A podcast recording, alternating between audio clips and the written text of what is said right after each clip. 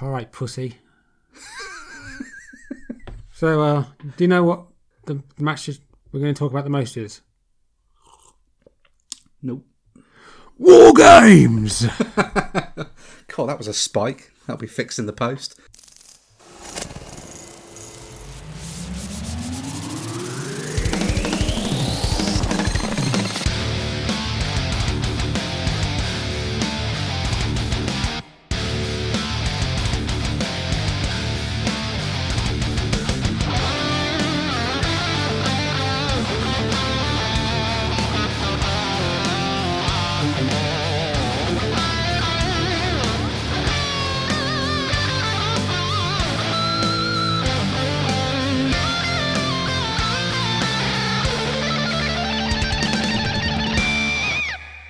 Welcome, everybody, to the Pro Wrestling Roll Up, a TMOF Wrestling podcast brought to you by. Me, Ash. And I am Russ. Welcome, everybody, to the show. Before we begin, we would just like to take this moment to thank everybody for listening. If you are a new listener, welcome aboard. To all returning listeners, thank you very, very much for all of your support. Uh, we are on YouTube. We've just recently released a unboxing video for WrestleCrate UK. Yeah, um, pretty happy with it. It's uh, gone qu- considerably well, considering uh, we do need to invest in some more equipment, which we are going to be doing. Um, so keep your eyes peeled each month for those. We'll have some more videos coming out soon as well. Later on this evening, we will be, uh, well, actually, it'll probably be tomorrow by the time it drops, but we will be releasing our Extreme Rules predictions ahead of WWE's pay per view, or sorry, premium live event Yeah, this it right. Saturday. I know, it's, it's a hard habit to break. It is, it is. Hard habit to break. But now with Vince gone, I would have thought they would have changed it back. Like they've done everything Vince has done in the last. But everybody, thank you again for, for all of your support. Um, wherever you listen to us, please make sure to follow. If you're on YouTube, please make sure to subscribe, um, like, share, everything else. It really, really honestly helps us a lot, and we're kind of getting a bit more close to where we want to be, um, which is yeah, I'd, I'd say so. which is in your ears. That's where I want to be. Yeah, done with that pay per view. in your ears. okay, Ash, tell the folks what are, what are we going to be discussing uh, as our main topic today? Well, our topic today is looking at war games and matches that have multiple rings involved in them. Yes, let the who's war games begin. Who's going to say it now? He's gone to AEW. We do need a British. Can be Uh, because you can't. The only one that could do it is probably going to be Drew, isn't it? I reckon let Byron have a go. Let Byron Saxton have a go. Hey guys, let the war games begin. That's not actually um, that far off what he talks like. Uh, thank you. Finally, I've been acknowledged for my amazing impressions. Yes, the War Games, a match beyond. Uh, it is a match, as Ash has said um, just earlier on, that it involves multiple rings, so particularly two rings in this instance. And of course, the reason for being, uh, we, we we were going to bring this episode out some time ago, and uh, you know, th- other things sort of happen and get in the way, and we start doing that. And then obviously, then all the Vince stuff happens. Um, but of course, recently we've heard the announcement that Triple H is going to be bringing back the War Game stipulation uh, and applying it to Survivor Series, Yep. which to me, I, I feel is kind of, you know, it's like two birds of a feather, really, isn't it? It kind of feels like they were made for each other. Well, one on ITV, one on BBC. It does, though, doesn't it? They, Yeah. The, the I, I like the the old school Survivor Series matches, but I do think it's been watered down so much in recent years with the constant SmackDown versus Raw that no one cares about. No, because usually around this time of the year they're going a draft and people go on SmackDown that are on Raw and people that were on Raw on Team SmackDown. which never helps because again you know i'm not how am i supposed to believe that someone who just left one brand to go to the other all of a sudden now bleeds that color? You know it was always every now and then i think it, it wasn't so bad and there have been certain points in time where i think that stipulation um or, you know that reason for getting in the ring has been successful. Like it has made me at least interested um, but they were more sort of during Stephanie and Vin, uh, Stephanie and Eric Bischoff years. Like that felt like a proper rivalry between SmackDown and Raw. Well, That's what it was meant to be. Yeah, That's why they did the brand split. and that's when, I, and because it was the first time they'd done it, and it was new and it was fresh then. But you know, you fast forward twenty years later, and it's it's not fresh anymore, and there's just there's, there's no stakes in it. You know, the best Survivor Series matches have always been the ones that were just there for pure entertainment value, or they were just telling a really good story. And I still think my all-time favourite uh, Survivor Series, traditional five-on-five Survivor Series match, is from the 2003 event, and that is Team Austin versus Team Bischoff That's my that's one of my favorite matches of all time. of all time. Yeah, Wow. because because the way it, it's one of the things that it's got the things I've got that I like in wrestling. The storytelling, Yeah. the it had the high stakes. Oh, it did. Yeah. The blood does help Shawn Michaels, and it's a great Shawn Michaels performance. fantastic Shawn Michaels performance, but it did a really good job of kind of putting over like like a Randy Orton Yeah, because as well. He was he was obviously very young and early into his career at the time. twenty three. You know, he'd been on WWE television for maybe a, just over a year at that point, if that.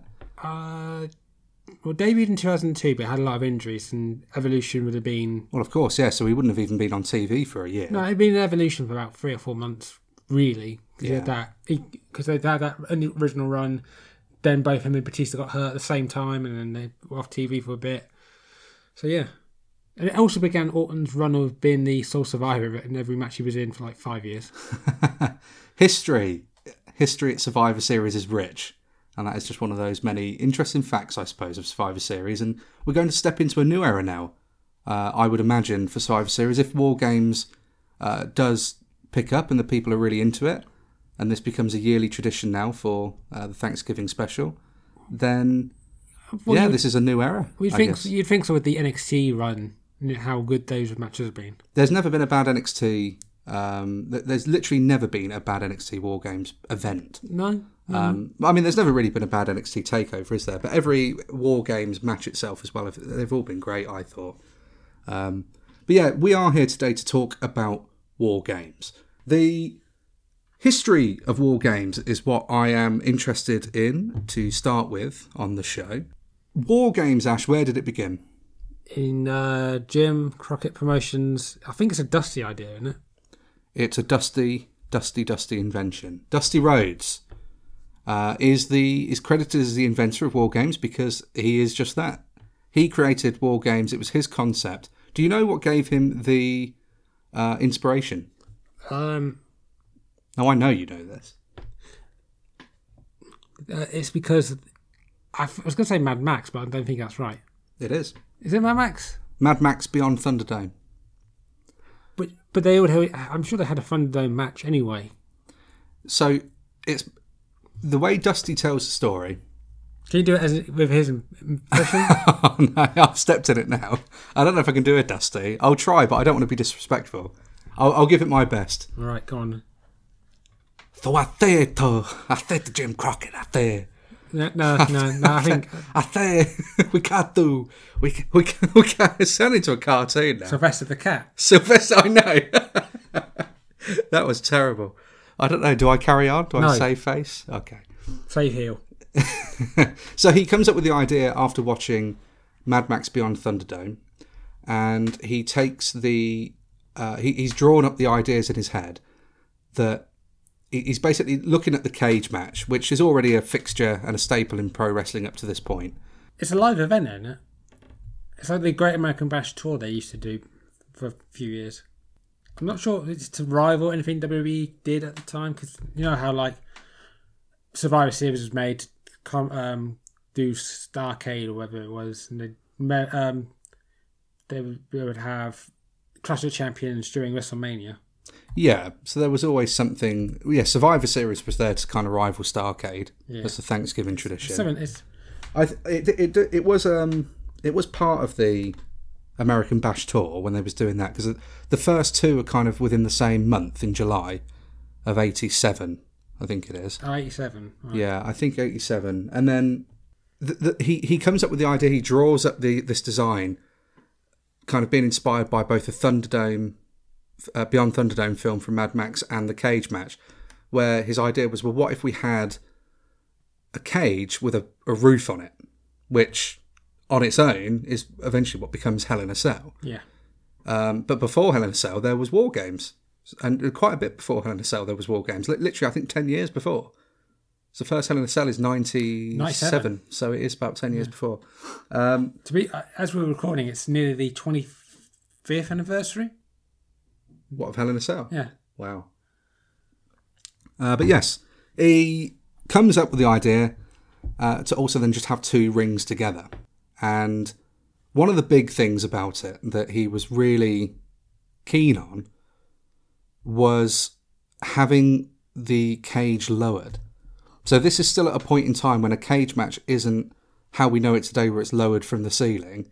You know, the the guys, the ring crew, everybody has to go out and start setting the, the walls of the cage up. Yeah, which usually take would take a while. So as Dusty puts it, it would take them about an hour, and everyone's just sort of sat there waiting. And he wanted this one to be lowered from the ceiling, which, again, I suppose at the time people are looking at him and thinking you're crazy. Yeah. But you you, th- you think now, and like it's crazy to think that we would sit there watching a live show and watch people put up a cage panel by panel. So I'm sure there was a there was a WWE or it might have been WCW event where they are focusing on the announcer team because the they're trying to do a cage and it's taken forever because they don't know they couldn't put it in properly. Yeah, I imagine there was always problems like that. But yeah, the the cage itself was going to have a roof on, and it was to show sort of the, the imminent danger that people would be in once they stepped in there. Hence, war games. Now, that's the inspiration behind the match. But why did Dusty want the match? Um, I think it's to be innovative because what else can you do with a cage match? To be innovative, yeah, but there was a storyline reason for having war games. Uh, let's see, eighty-seven would probably be Four Horsemen. It was. The idea of the, the War Games match was supposed to be um, a specialty match for the Four Horsemen. If that's so, why do they keep losing it? Well, I know. But then you can say that about a lot of people's specialty matches. Well, a uh, lot of matches that people are known for now are they've not necessarily won most of them. Well, how many Buried Alive matches did Undertaker win? About two. But it, the match is synonymous with Taker, But he always was the one that got buried really at the end. And it's the same for Hell in a Cell, really. Yeah, I'd say Hell in a Cell is Undertaker's thing, but he. But it's more Triple H's thing as well because he, he like cost two. But that's the reason. It was to to be the Four Horsemen's uh, specialty match at a time, of course, when Dusty Rhodes was kind of deep into uh, feuding with them. Um, the the match itself, then, a match beyond. So that particular part of the name that's important when you're talking about war games. Why was it called War Games? A match beyond. Is it like a feud ender type thing? Not well. I mean, it is, yeah, but it, that's not the reason why they called it a match beyond. I can't really think. It's because of the rules of the match. So because of the, the match, obviously the stipulation is that you'd have two people start from each team. Um, for it's like five. I think there's been some variations, Well, but for five minutes, yeah. and then two minute intervals thereafter. You'll have you know whoever at this point in time it was whoever won the coin toss. Obviously nowadays we see matches lead up to it, and you know whoever Well, gains the advantage is the first team out or, or first member out. Well, that's it because of what they're doing. Because NXT has always been the ladder match. I think coin toss is better, really. coin toss is interesting, and that's that's how it's done here. But uh, yeah, they, they the idea was obviously in then two minutes each person comes out, but the, because the match doesn't officially begin until everybody is in the rings, Yeah, that's the match beyond. I always found it funny that people would literally hit their finish, even in the first few minutes. Well, some of those earlier matches, so we've been watching quite a few of them. Yeah. Um, some of them are, are wild, really, and to be honest, I think it's crazy to look back now at some of those matches and see, like, again, re-experiencing that Road Warrior pop. well, I think they're in a lot of them. They were in a lot of them, and to be honest, I mean, there's there are a lot of familiar faces. So if we look at WCW's War Games, Yes. and because again, you know, from Jim Crockett and then into WCW, War Games, that's where it, it made its home. That's where it's become um, essentially what it is today. You know, NXT is then probably the next one I would say that's that's brought it out to life more. It has been done other places and in other promotions, and we'll talk a bit about them yeah, we'll later get to that. but the, the you know the actual just side by side rings with the cage over it with the roof on top, which is obviously not what we get now. Um, you're saying about they've been in a lot of them. Do you, do you know the statistics for who has been in the most War Games matches? Is this including like because I'm Just WCW, not NWA, D- WCW. so all the names put together? Um, Out of everybody that's been in, I would have said because he was in, he would have been in a few stables. Arn Anderson. uh, I believe Arn Anderson is one of two, but I think he's a joint first for most War Games matches. I think. Well, uh, I'm pretty sure. Dusty would probably be would have been my number one, but I, don't think he's believe. I that many. believe the fir- I believe the the two individuals that have been in the most War Games matches are Arn Anderson and Tully Blanchard. Actually, that does make sense with the, with Again, Four for the Four Horsemen. Arn Anderson, I'm sure, uh, has won the most. I th- as I said, I, I think maybe Tully as well, maybe maybe joint with him, but Arn certainly. I think that there were 31 War Games matches in total across Jim Crockett Promotions and WCW. Right, There were 31, and Arn Anderson was involved in 19 of them. Jesus. So he's definitely had the most appearances. As I said, I would have thought it would have been alongside Tully. I can't remember a time they weren't together. I know the, the Horseman um, stable had changed in terms of the members over time, Yeah, I think but when he was a staple of the faction. it might have been like the early nineties, maybe when Tully didn't come back. That could, yeah, so maybe because obviously Arn does. I suppose it depends if they're counting things like Doomsday and stuff like that in there. But I think it's just. I think it is just war games, just the war games matches as they would have been presented through Great American Bash tours, and then of course where it makes its move to uh, Fall Brawl, and then eventually you know into like World War Three variations and things. But again, I suppose we can't really count them either because that's different. Um, they're the two at the very very top. But who's won the most? I I did check this out. I think it's the Road Warriors because I don't think they lost a single one. I think it's Dusty Rhodes. Well, is it? I'm only think I'm only thinking because they did like the tours, so it's basically the same match over and over. Dusty Rhodes, I'm sure, has won the most It would sound. because on the basis that he has never lost one. it makes sense. He's never lost one. So, and I think it's safe to assume, um, you know, Dusty's been in at, at least, to my knowledge, I think Dusty Rhodes has been in at least six, no, five maybe, All right. at least five or six war games. He's definitely been in in around about that number, and he's never lost one. So Cool. maybe it is more then, because you think of like Arn Anderson and how many he's been in. He must have lost a lot. Well, uh, it does that include like the Great American Bash tour? I think yeah, I think this will include the tours. I mean, you have to remember that War Games actually started out as a as a house show Yeah. for I suppose to see how it would get along with um with the audiences. Kind of like how the Rumble was. Yeah, the- I think basically, yeah. The Rumble started as a house show event. Oh, actually, I've got Dusty Rhodes tied at the top with victories with Nikita Koloff. Okay. 11 victories apparently, but that is as per Google forward slash Wikipedia, which isn't really a thing. I can imagine that probably would be the case. But d- does the booker of the creator of War Games and then the booker of, of these matches at certain points, does he is that booking yourself to win or he won a lot of the battle bowls. That was his creation, which was like a battle royal.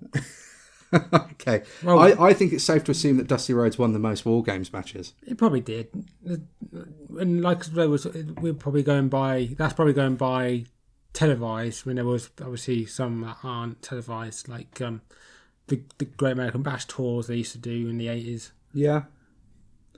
Obviously, the Steiners have both appeared in them. Some other key notable names. oh, Um, I can tell you my favourite name that was in there. Go on then. Any, Shockmaster. Shockmaster was indeed, yeah.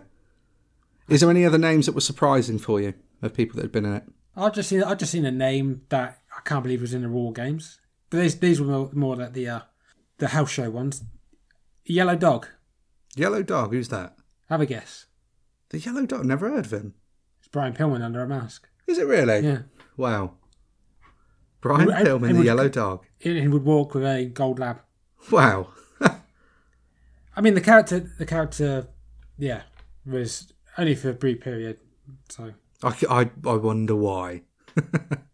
I think the idea that stunning Steve Austin had been in a War Games yeah, the, match was the one we watched was '92, and he was doing things I couldn't believe Steve Austin ever did. Like he did um, a forward roll into the turnbuckle. I would really, I really implore people to go and watch the the '92 War Games. That was very match. good. Um, Um, it's really good. Sting Squadron uh, versus like Dangerous Paul- Alliance. the Dangerous Alliance with Paulie Dangerously. I'm just trying to remember who was on the team. Uh, that Um, was um, Rick Rude.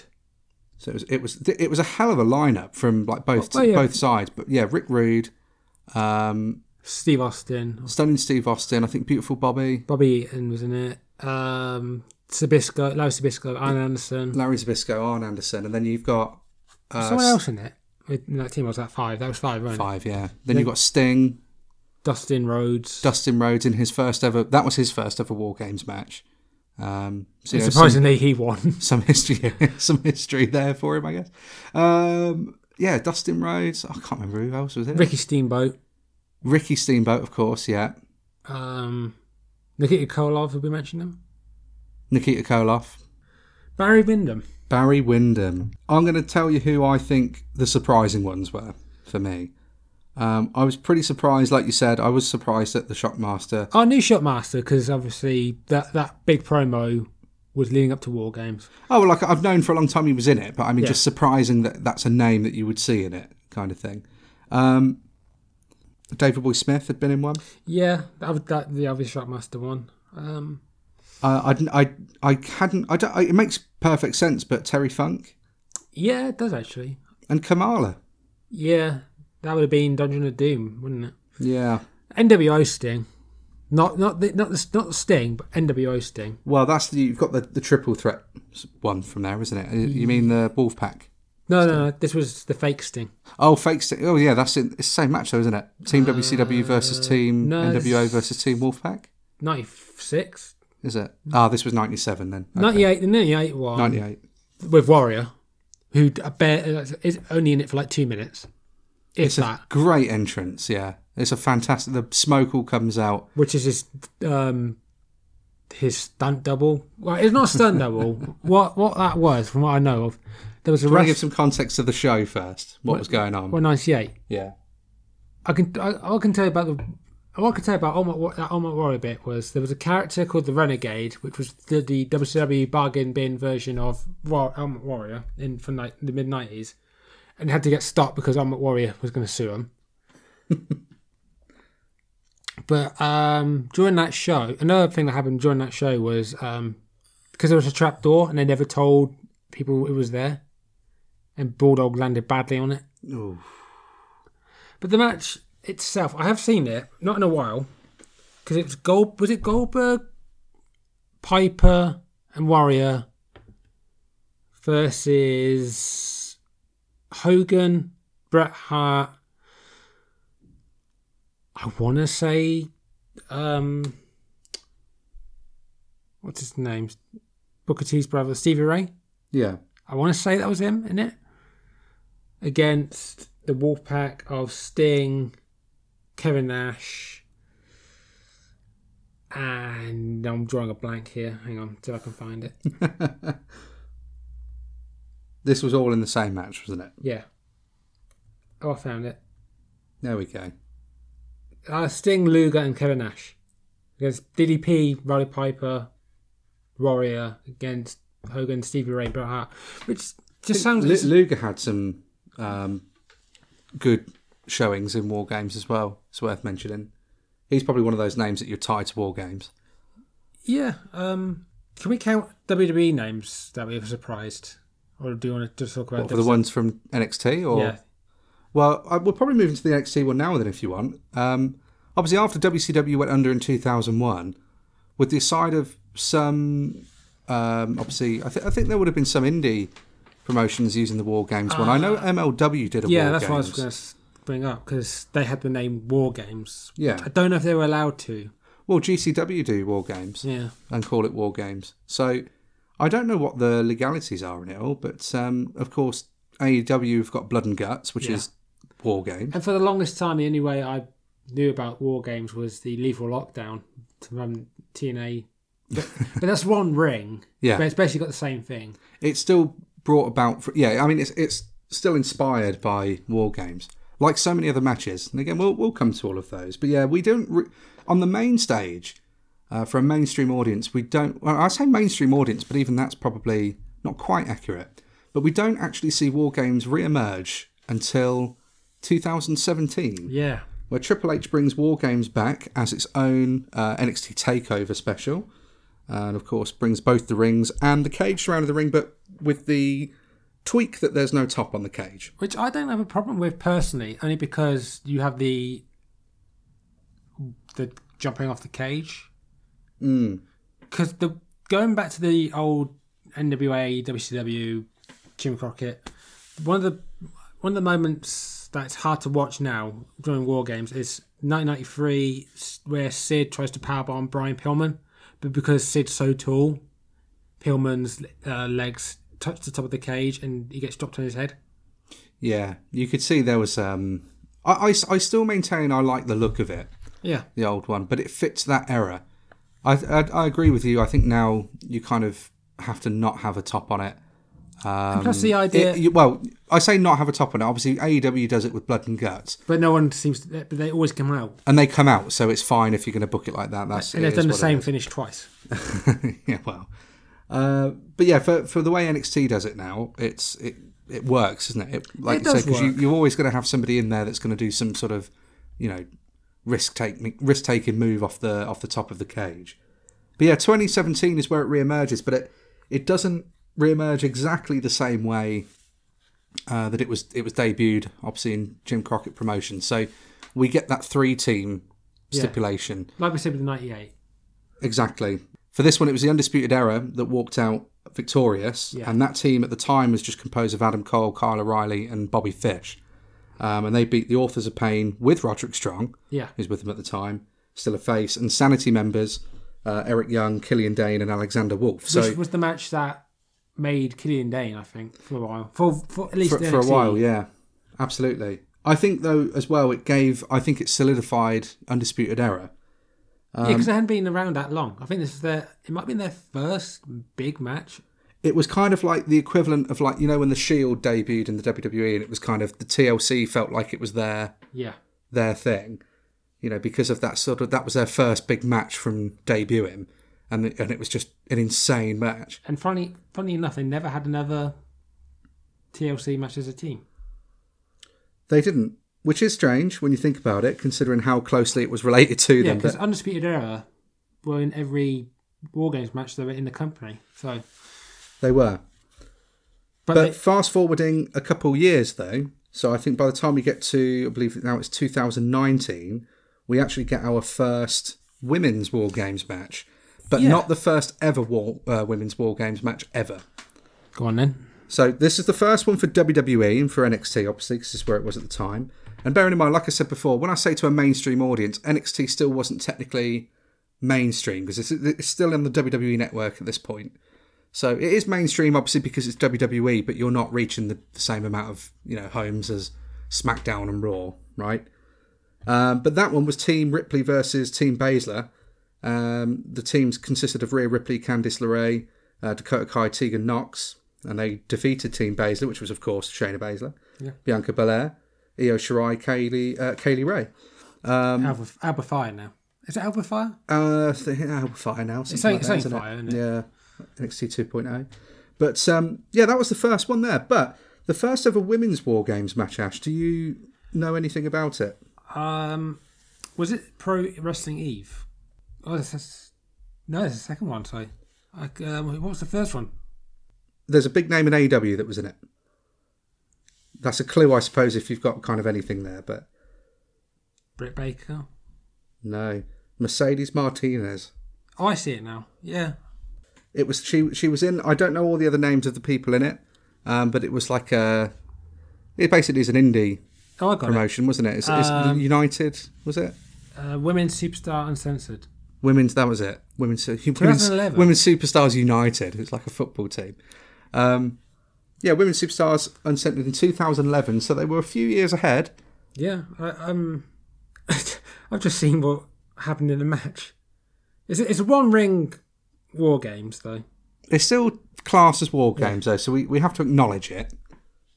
Uh, it said it, it, said, Acknowledge me. it says here that it was uh, two teams of three: Martinez, uh, Mercedes Martinez, uh, Alicia, and Brittany Savage on one versus Jessica Havoc, Alison Kay, and Sassy Ste- Sassy Steph.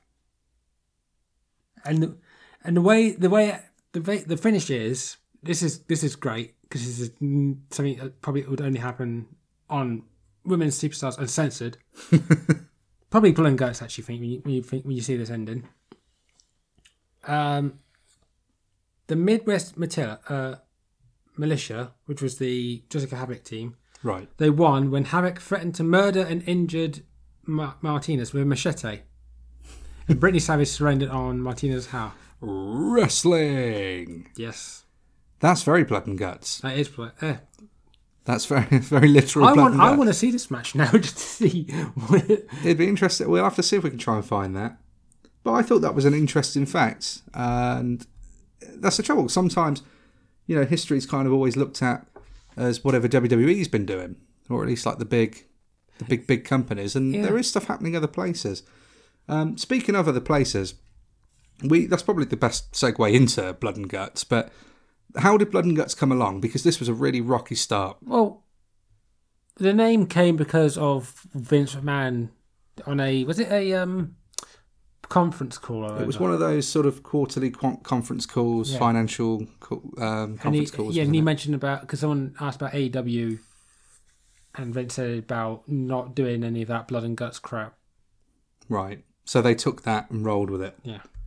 But obviously, it's Cody Rhodes that introduces the match that it's going to happen. Which would not surprise when you know his dad created the match itself. No, and it makes perfect sense.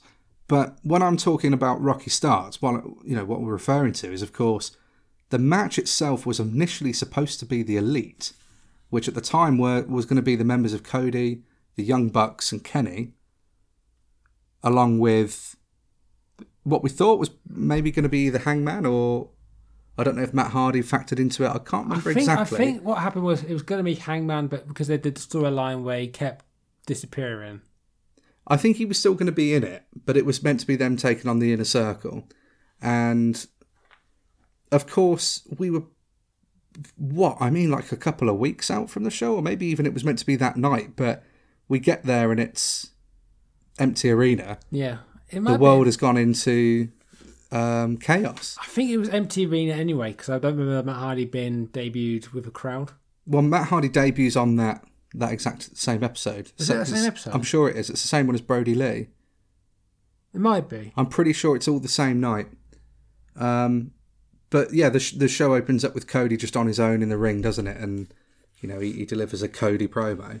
Um, but yeah, again, like unprecedented time. But that really put a stop to it. And then by the time we actually do get blood and guts, because understandably they wanted to wait until it would be in front of a crowd. And by the time we get to blood and guts, then in front of a crowd, we're way past the elite Yeah. and Cody's you know shoot not talking to him or whatever's happened there and everything else. But um, you I know mean, th- you- th- this is the point now where we're going to get the pinnacle versus the inner circle, which you know realistically I think I prefer.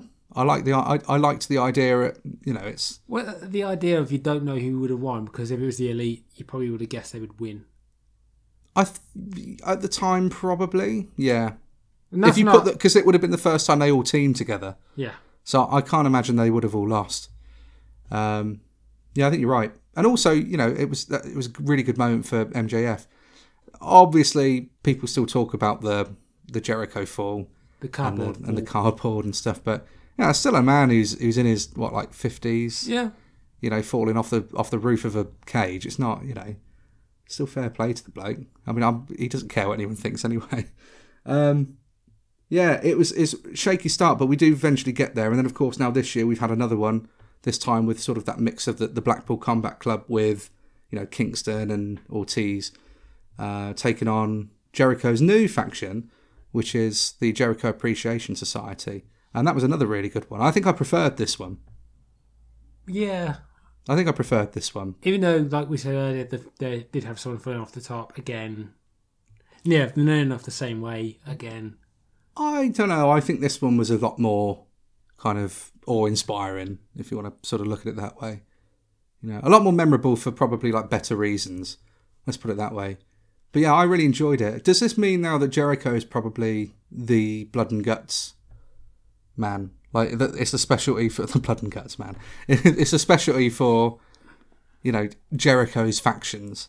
Well, if we say special team doesn't mean you have to win, then Well, it is though, isn't it? Like you don't have to win them all. No. Like you said, the Four Horsemen. It was meant to be their specialty match, and how many did they win? probably none. Not many, if any. I think they won one. They'd be like If they was up against Dusty Rhodes, though, they lost. I'm pretty Yeah. sure Dusty won every time he went against them. And so did probably Sting. Probably won every single one apart from that '98 one. Wouldn't surprise me. But yeah, it's Blood and Guts is very, very clearly War Games, just without the War Games banner on it. Like we said, GCW Oh, have had let- War Games, they've called it War Games. MLW's called theirs War Games. There are variations of War Games, though. So let's look at. When um going back to when they're going to call it a match beyond AEW. I don't know if they were ever going to call it the Match Beyond. Maybe they were. I'm just think I'm just thinking they were going to, but they never did because probably would have got in trouble. But that's not stopped anyone in the past. Eh? That's true. Can I? I've just found I've just found a War Games match. I can't believe this is true. This this is probably just Wikipedia taking the piss. United Wrestling Federation in 2007 had a War Games match. Team Sergeant Slaughter, Rick and Scott Steiner, Dustin Rhodes, and Kirby, and TJ Mack defeated Team JBL. Homicide and Hernandez, Steve Corino, C.W. Anderson, and El- Elix Skipper in a double ring, double cage War games. Wow. Apparently, apparently this happened. I would have thought JBL would have been only WWE because that would have been the time he was commentating. And this is actual JBL. It must be. Wow. It says Scott Steiner submitted Corino to win. Well, no, well, I think I think Team JBL is. well, Slaughter. s- Uh, No, I think JBL is just the. Surely not. I want to find this, see if it's true. We're going to have to find this. What a shocker! What a shocker out of nowhere. Um, So that's another one we've got to look for. Yeah, that's another one after the after the show. Let's have a look at the variations of war games because it has uh, bore some interesting fruits of, its labour in terms of giving us other types of match types that you know echo the I suppose the the, the premise of a war games match. Like we said, uh, go back to Hell in a Cell. We'll probably start with that one. It's probably the most obvious Yeah. uh, having a cage um, with a roof on it. Although this was a lot bigger and had the room for them to walk around outside. And then the first time we see that is Shawn Michaels versus The Undertaker at Bad Blood 1997. I believe Shawn Michaels has just started his another heel turn here, isn't it? Because he, he's just- Taker with the chair, cost him the title as Yeah. a special referee it's against Bret. Around the same time as the beginning of DX, but not DX, because they weren't called DX for about two or three months after. That's it. And it's also the debut of Kane. Never heard of him. Never heard of him. And it's where he starts his career there, obviously, uh, comes out at the end and, and attacks The Undertaker. Hell in a Cell was off to a big start, and they did a very good job with Hell in a Cell of marketing it as the the match that would change careers and like shorten lives and everything else, wasn't it? It was always kind of marketed to you as this is them, and this is like what we've said before. We've always felt like Hell in a Cell was a, a feud ender. You know, Yeah. not just something that's oh, it's time for Hell in a Cell then this time of the year. Like it was what you brought out to end a feud. You know, that's why it worked really well against the following year at King of the Ring '98 with Mankind, and we have the memorable moments there. Um, we get um, other amazing Hell in a Cell matches. I mean, the I, I've always I always think a really underrated one is Taker and Edge from SummerSlam in 2008 Yeah, or seven, not- no eight, I think it It's 2008, yeah. Um, that's a really really underrated one. I'm, You've got obviously Mick Foley and Triple H, 2000, No Way Out. probably the best Hell in a Cell match ever. Probably. Um, I think we're just talking about Hell in a Cell now, aren't we? but But it, it's the same. It was it was born from the same concept, Yeah. um, as was the Elimination Chamber. Technically, the same thing. It's it's Yes. because that's what I believe when it was introduced by Eric Bischoff on Raw as the as the idea. He mentioned it's going to be Survivor Series and War Games com- uh, with a bit of Royal Rumble. Yeah, because we what we need to remember is that Elimination Chamber again before it became its own pay per view premium live event. Elimination Chamber was Survivor Series. It was debuted at Survivor Series 2002, brilliant show, Very good show. and it was a very good match, and it was a very very interesting concept. But yeah, it was absolutely bore from War Games, and again the concept is very similar. You wait to come into the match. Um, although it's elimination style, so you know you don't have to wait till everybody's in before it starts. But it's only you're on your own. It's not a team.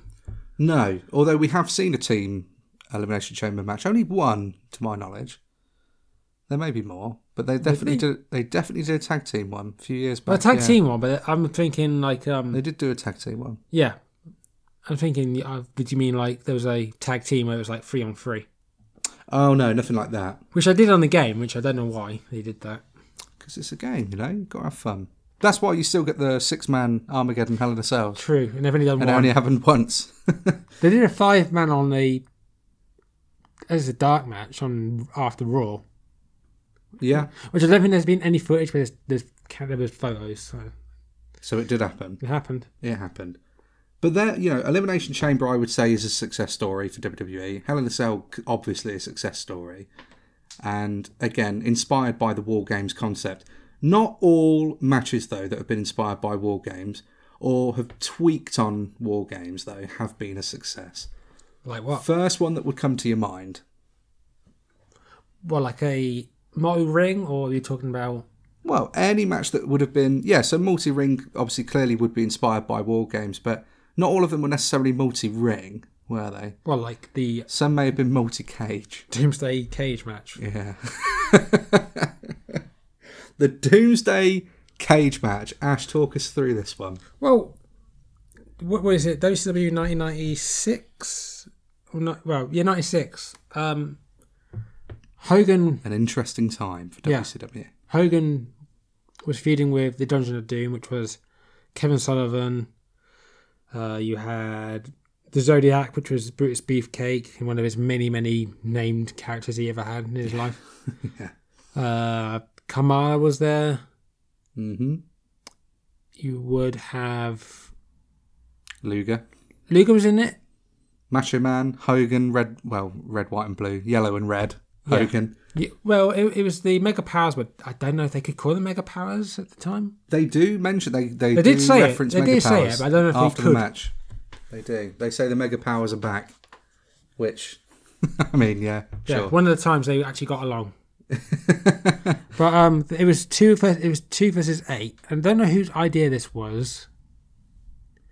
And you had, yeah, you can't blame Russo. He's not there No, at I- this point. I think it might be Schiavone. No, Tony can't do wrong. Tony can do no Schiavone. wrong. No, um, maybe I'm thinking of um, when they did the um, triple cage match. I The- I the, would um, sooner that- believe that this match was invented by Tony the Tiger than Tony Well, Schiavone. apparently, go, it's going to get gonna get to a bit later, but that triple uh, threat, triple cage match between um, DDP, Jeff Jarrett, and David Arquette. Apparently, it was David Arquette's idea. To, it, for David Arquette to win the title was apparently Tony Schiavone's idea. That's probably what I'm thinking of. Okay. But um, so you had Hogan and Savage v who was it? Flair, uh, Arn Anderson, Lex Luger, Kevin Sullivan, Barbarian. Might have been Haku as well. Flair's in there, An- Anderson. You said those. Yeah. Um. Let me have a look. Yeah, Luger. There's there's a lot of people in there Bane, anyway. the original. Oh yeah, the guy that played Zeus, The, Z- uh, Z-Man. Z Man, Zeus, from No Holds Barred. Yeah, they're all in there. But the idea, the concept is they start at a tiny little cage at the top, and they have to fight. And by they, that's Hogan and Macho Man. They have to work their way down to the ring. So there's a little tiny cage at the top. Then there's another cage, isn't there? Like a slightly bigger one below that one.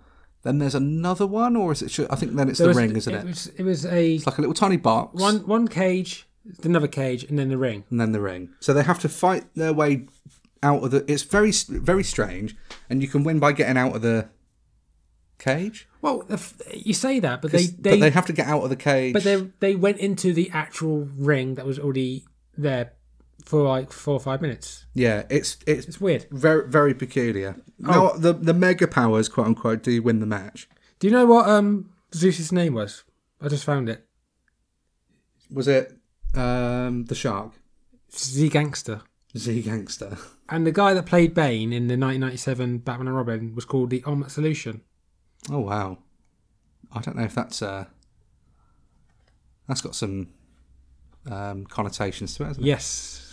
Then again, Who am I thinking of with the shark? that was um, Earthquake. Oh, of course it was. Yeah, the shark. Uh, yeah, this match was uh, to to bluntly put it, it was it was terrible. Well, seeing as like they brought in Z Gangster and Ultimate Solution in the last five minutes. Yeah, it's it's re- it's a real messy match. The thing is, I can hundred percent. I, I I genuinely believe watching that as a child, I would have very much enjoyed. You know, the match could be rubbish, but the concept of it, like, it does look cool. Admittedly, it looks cool. Well, Kevin Sullivan. It just it's just like logistically, it's just kind of it doesn't make sense. Kevin Sullivan would say in shoot interviews that the idea was to always get Hogan to be over with the WCW fans. Well, the irony, of course, though, is that after this match, it wouldn't be long before he joins. Well, starts NWO. Yes, and what was this like? Um, April, March twenty fourth, nineteen ninety six, and then NWO would have been July. Yeah. So only about three short months It must it must have been like I guess the th- maybe the thought process as well. If Doomsday match doesn't get him over, nothing will. Oh, I don't know. It's it's a very it is a strange. Considering it's like the, the the week before the Iron Man match between Michaels and Bret Hart. I think pretty much mostly people are unanimously agreed upon that that match is is not a very good interpretation and, and take on the war games concept. There is one that I do see some people are divided over though, and that is uh, the three rings. Oh, the World War Three. World War Three three rings. So, what are your thoughts on that? Well, I only watched one of them, but I can give I can tell you the rules and how it got how it got, um Please do. So it was a 60 man battle royal. Uh, every single person was randomly selected to be in a certain ring. So you had um, three rings of 20 people. Um, originally, you could be all you're eliminated by over the top rope and both feet touch the floor like a typical battle royal. In 1997, um, eliminations could be when if you entered you if you left the ring either bottom rope or whatever any any way you're out if you're out the ring If, if your feet touch the floor, you're out. Yeah. in 1998 uh they would allow pinfalls and submissions for the uh eliminations which would have been an arse ache for the referees yeah. Well, I think even more so. It's it's it's probably. I think people need to remember as well. Sometimes this is when you're calling a match like that. That's got to be so difficult to try and remember it all yourself as well. yeah because Like think trying to remember all of these rules and, Yeah. and then actually calling the action has got to be. and you got to think, remember when your elimination occurs because you've got to concentrate on the other. If you're the second man eliminated, you've got to make sure you can see that first guy eliminated from the other ring. Um, when when ten men remain remain in ring one or ring three, they will move to ring two, and the match concluded.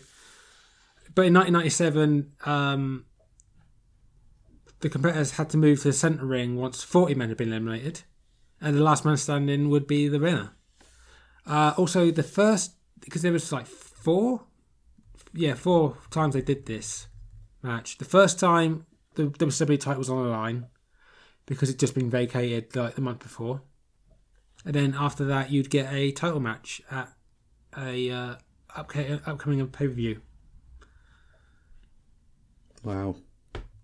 and um, first winner was Macho Man Randy Savage. In kind of the same way, '92 Royal Rumble, where Hogan gets eliminated, but he's really upset because he he was pulled, he got pulled under the ring by the Giant, but the referee didn't see it. They just thought he went over the top, and Hogan was like, "Ah, ah." brother, brother, brother. Yeah, one of those again. Hogan being a face, but Yeah, he was a face, and he's like, but starts whining like a heel. uh, ni- Hogan. yeah, ninety six was won by the Giant, and would get a title match at Souled Out ninety seven. He was t- part of the NWO, but he would get kicked out because he wanted that title match, which is fair, I guess. But either way, Yeah, Uh, 1997 when it was Scott Hall in one of the funniest, stupidest endings ever, where he eliminates. it- It's there was 59 people in the ring, at, at, and then near the end, Hogan comes out, who was a champion at the time, and then Sting comes down. I was to say Sting comes down from the rafters, who's suddenly grown to be a seven foot tall Sting. growth Kevin, spurt. Kevin Nash was meant to be in the match apparently, but he was he didn't get in. And the commentators like, why is Sting helping out the NWO? Why is Sting helping out the Giant? Even though this seven foot Sting that Cle- looks like clearly Nash not Sting. and has long hair, which I don't mean. That's yeah. Yeah, and um, WCW, I guess, huh? or at least like you know parts of it. and then yes, Scott Hall wins because um, Hogan pretends to be scared of this this Sting. Yeah, Scott Hall wins. And then the last one was a bit different. Um, How was it different? Kevin Nash won it, Oh, there you go. and it wasn't a main event. different. The main event of the '98 one was DDP versus Bret Hart, which fine with. Yeah, that's absolutely fine. What's your take on those overall? Then, would you, would you say that the the War Games matches were successes? War Games was yeah. World War Three, World War Three, sorry. not not not too much, because it's it, like I said, it's, it can be because sometimes they would show every single. There'd be like a split screen of one, two, and three. Sometimes they just show one ring. It's the trouble. Those sort of matches always have the tendency to get messy at points, where Like say- people aren't quite sure maybe what they're meant to be doing. And you, in all fairness, you do see that with a lot of the earlier War Games matches. There are definitely points in there where there's a lot of, you know, they're not really quite sure what they're doing, and people are just waiting for someone to sort of do a big spot or whatever, Yeah. or you know, hit their, hit their moment. Um, but I, I mean, in terms, you know, as far as some of the other WCW variants go, I, I don't think it's as bad as Russo's Revenge. Oh, what the 2000? Yeah, and and it's in 2000, so that's I mean enough said. I showed you that match, didn't I? I don't think so. It's the one where Kevin Nash. Is, I would have refused to watch it. Well, Kevin Nash is Kevin Nash is the champion, and the idea was kind of like that um, triple triple cage match I did early in the year with Arquette, Yeah, because well, this took place inside the actual Ready to Rumble cage, Yeah. wasn't it? and it was on Nitro as well. yeah, So the idea was it was like who was in the team? It was like Goldberg, um, uh, who was it? Goldberg. Um, it was it was it was people in 2000. I think that's all we need to say on it. I'll be honest. Sting, Booker T, Goldberg, and Kronik Kronik, yeah, uh, against Russo's handpicked team of Kevin Nash, Jeff Jarrett, Scott Steiner, the Harris Brothers, and Russo, who's technically in the match. wow, And yeah, the idea was the the, the belt is on top of um the the and like the, the top of the, the the whole cage, and the idea was to bring it down, and then enter exit the cage. wow. And the amount of times Kevin Nash um, threatened to beat up Russo and threatened to leave the team. But what's sad is it was probably the last appearance of Bret Hart, and no one remembers it. It's not what Bret's remembered for though, in terms of how. I mean, everyone just because he, you know, it's easy to forget that he comes back after that devastating kick from Goldberg, but it just it yeah, never was the enough, same. funny enough, he cost Goldberg the match. Yeah, Yeah. it's not remembered because Kevin Nash just wins. Nah, it's it's a shame. It's a shame, but um, you know, overall, those matches they're just not memorable, and when they are remembered, they are remembered very poorly, which is crazy when you think of how now successful War Games is, and I think a, a large part of it does come from the fact that NXT really has breathed a new life into it. Um, I think if it wasn't for NXT being so good, you know, it, war games might not necessarily caught on again. No. The same as anything. So I took the question to Twitter, and the public voted. I asked the question: Who wore it better? Was it NXT War Games or WCW? Well, Who do you think? What What do you think won? I would say NXT because I reckon people would have only watch the NXT ones. I did think the same, but that was not the outcome. Jesus. Um, almost, it was 75% of votes came through that WCW War Games matches were preferred over NXT, which I am quite surprised about. But I do wonder how much of that might be a generational thing. Yeah. So people that would have grown up with the WCW ones will probably be more fond of them, as we are fond of more from our own um, sort of, you know, when we talk about Attitude Era and things like that. And again, we can absolutely objectively sit here and say that You, we know that not everything in the Attitude Era was brilliant by a long stretch. Some of it was absolutely awful, but there is uh, nostalgia does play a massive part when you're when you're looking at things like this. I think as in terms of how a match is structured and how it, the excitement um, level, I think NXT wins it by a landslide. But I do think because of how innovative and, and new and fresh it was for the time in WCW, for many reasons, like we said, you know, even the idea of having a cage being lowered, you know, and it had its own pyro yeah. on it and stuff. You know, the idea of, of the, the cage itself being a, you know, almost like a, a a participant in the match. That was like the Well, the first old- time it was really kind of Well, I was going to say the old quote of um, using it like a tag team partner. yeah. But it, it had its own character for the first time ever, didn't it? Like it was almost like it had its own, you know, it had its own entrance, and Yeah. you know, when you look at it that way. So yeah, It's like um, going back to the old TNA one. They would ha- not start with the roof off. They Yeah. would start with the roof off, and then when it was the last person, they'd bring the roof down with pyro and sometimes weapons on the top. sometimes there's there's a few different variations, and some of them are good, some of them bad. Yeah. War games, though, as a whole, it does have a very long and storied history, but with a very big gap in the middle for the mainstream. And as I said, really at the start of the show, I think that this probably is going to be a new chapter for war games. I think we're going to see many more memories created in the double ring um, on an on a yearly basis, and I think that's Survivor Series. I think I will miss the traditional five on five Survivor Series matches. Um, potentially in time, it might be nice to see you know just the odd one again, but I I feel like this is absolutely the right time to freshen things Well, up. who's to say there won't be one? Well, I suppose at the moment it's still early to say, isn't it? But It's still technically Survivor Series they could. T- I, I suppose they could technically do it without the cage. because even though we love 2002, there's no Survivor Series matches. Yes, there are elimination matches, but there's no traditional Survivor Series matches. Well, yeah, that's true. But also, what we have to look at as well, that it's not always the War Games match that is, you know, obviously it's the marquee for the show, but the fact that you have to have those two rings there for the whole night brings a whole new depth to the to the entire match card. Especially when Because use, every match, even when you're not having the cage there, you're you're going to use the other rings. yeah, that's my that's Not not they don't do it in every match, obviously, but no, they would I would. wouldn't want them to. It'd be one match in the first one, and the second match being the second one. Yeah. It's interesting. I, it's an interesting concept. Triple H is tried and tested for war games, and I and I really do think that we're probably going to be in for a bit of a treat with Survivor Series. I think that something special is going to happen there. I think you know we're going to get things with the bloodline, damage control. We're going to see you know a lot. Of, uh, he's already said that he wants this to be. It's not going to be SmackDown versus Raw. It's going to be storyline driven. Yeah. That's exactly what I think the fans want, and I know it's certainly what I want.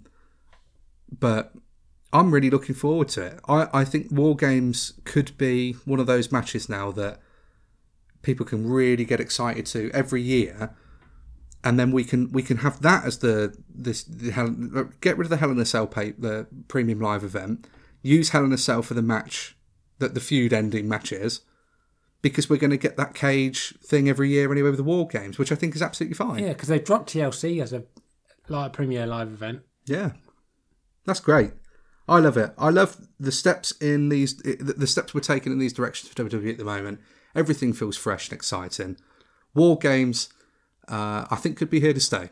Um, one thing, one match that's just popped in my head that happened this year was after Blown Guts. I think on Rampage they did a battle royal using both rings. Uh, okay. I think they did. But I can't tell you who won it. Nope. Because it's late and we're getting old and we're tired and we don't want to play with kids. And we don't want to. I feel like that was meant to be a punk It rip, was. but it uh, honestly it came across a little different. Isn't that what he said about playing? Did he play Working with working children. with children? That was it. Yeah. Same. Wow. Same thing. You fucked up. I think to end this one, favourite all time War Games match across any promotion. Any promotion. I I still think my favourite one is the Undisputed Era versus uh, Kevin Owens, Dominic Novakovic, Keith Lee, yeah, it's a good one, that. and Tommaso Ciampa. And that's for the finish, isn't it? Really? The whole match is great. The whole match is great, but the finish, which we I forgot about for the table spot, It's insane. The air raid crash from the, the top of the cage is absolutely insane. and a cameo appearance by Britt Baker, That's Adam Cole's girlfriend. who, who AEW was around then, weren't it? It was, yeah. But she was they took her out of the. They edited her out. yeah, but she was barely used as much as she is now. Yeah, funny that's, enough- that's a uh, great one. That is an app. That really is a great one. I, I think my favourite of all time is the year before. I think the 2018 one with Undisputed Era against Pete Dunne, Ricochet, and the uh, well the War Raiders at the time. Yeah, That was my. I think that's my favourite one.